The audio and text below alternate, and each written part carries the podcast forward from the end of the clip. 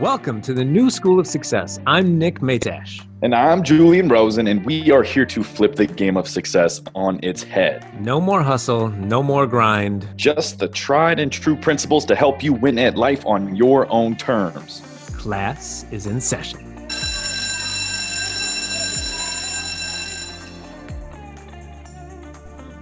Welcome to the new format of the New School of Success. This Wednesday and every Wednesday moving forward, you are going to get just a little bit of either Julian or myself. You're still going to get plenty of us on Mondays, whether it be just the two of us, uh, you know, chatting about some of the more powerful truths that we understand and want to communicate to you, or we're also going to be bringing on special guests throughout our time together on those Mondays. But we didn't want to have you waiting a week for more powerful truth and insightful information. So every Wednesday, moving forward, you're going to get a little bit, a little taste of either myself or Julian coming to you with about five minutes of powerful information so that you can have a little spark go off within you, in your mind, in your soul, in your heart, and carry you through the rest of the week. And then we'll meet up back on Monday and you'll hear both of us together again. So this Wednesday, the first Wednesday, where you're going to hear just myself or Julian, I wanted to come and talk to you about playing small. And because you're human, my assumption is that somewhere in your life there's there's one area, two areas maybe, where you know you can rise to a larger and higher level and you just aren't. So, my question to you is who are you allowing to dictate how small you're playing? And here's why I ask. Because there was a long time within my journey of becoming, uh, you know, a powerful coach and a author and now a podcast host and all the, the cool stuff, all the titles and, and fun things that I get to say but it, the entire process of me developing into the human that could step out as that person, there were a lot of moments along that road where I either subconsciously or consciously was looking at either the people around me or the circumstances around me and allowing them to be the reason that I stayed where I was. Whether it be I didn't want to get pushback from friends and family because I was kind of pushing against or evolving out of the construct of the human that they've known me to be for all the time that they've known me, or if I didn't want to go to work and have other people that I worked with look at me funny because I, am reading different books or talking about different things and, and you know posting on Facebook these these very deep and insightful posts rather than just posting about politics or you know who won the, the game on Sunday. I was scared of stepping outside of not my comfort zone, but what everybody else felt was the zone in which I operated. And it made me kind of stay there for a very long time. But I need you guys to understand, and it was something that I've only come to understand within the last couple years, is that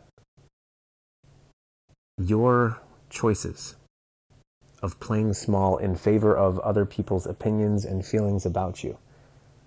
If you're only doing it for, you know, the awkward conversation that you don't want to have with someone that you only see at Thanksgiving every year, or if you're only stepping away from and not doing the things that you feel called to do because you don't want to feel that awkward pushback or um, maybe hateful things that, that friends, family, other people might say about what you're trying to do with yourself, you are favoring their feelings over your own. And what I need you to understand in this moment is that although you may not want to disappoint their opinions or thoughts about who you are, you are gravely going to disappoint the person that you can become, the you that you know you, yourself that you can be. So, who do you want to disappoint? Do you want to disappoint your soul the person that knows they want to grow and evolve and move to the next level of their life in whatever arena of life you're thinking of right now, whether that be your career or maybe your love life, you're ready to move on to a different person, a different season, or maybe you know you want to get back in the gym and really start to to crank out the reps and, and work on your diet and lose some weight. Are you going to disappoint the person that is ready for that and feels called to go to, go to that level? Or are you going to disappoint the family members that don't have a stake in your life aside from their opinion? Are you going to um, try to not disappoint your coworkers who see you for a few hours a day? Are you going to try to not disappoint the people on social media that you've become pseudo friends with and you don't want to rub them the wrong way. You have to choose who you want to disappoint because you can't make everybody happy. And if you're choosing to make other people happy by playing small and staying where you are, believe me when I tell you that the part of you that knows all things, believes all things, knows that you are worthy and deserving of everything that you want in this world, you are going to gravely disappoint that person. And you may be a people pleaser. You may be someone that wants to see other people happy. But at the end of the day, no one is going to get to live with you for 24 hours. You get all 24 hours, every minute of that day, every second of that day is spent with yourself. And if you are going to disappoint yourself in favor of other people's opinions and their thoughts and their judgments, you are going to live in this own personal hell of playing small. So I, what I want to encourage you with this Wednesday, this first little mini-sode from myself or from Julian, is to not disappoint yourself. Stop playing for other people. Stop projecting how they would feel if you did something differently. Stop assuming that it's going to go wrong because of their opinions and just step fully into what you want.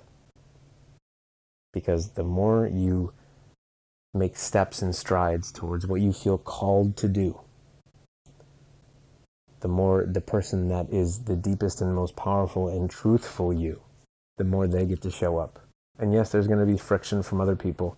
There's going to be frictions from your friction from your circumstances, of course. This is not to be avoided. But at the end of the day, who do you want to disappoint? Yourself or other people? You get to choose. And I hope that you choose to not disappoint yourself. Because I promise you, it is the greatest gift you can give to yourself when you powerfully show up for the version of you that is capable of anything. That's it for this first mini-sode of the New School of Success.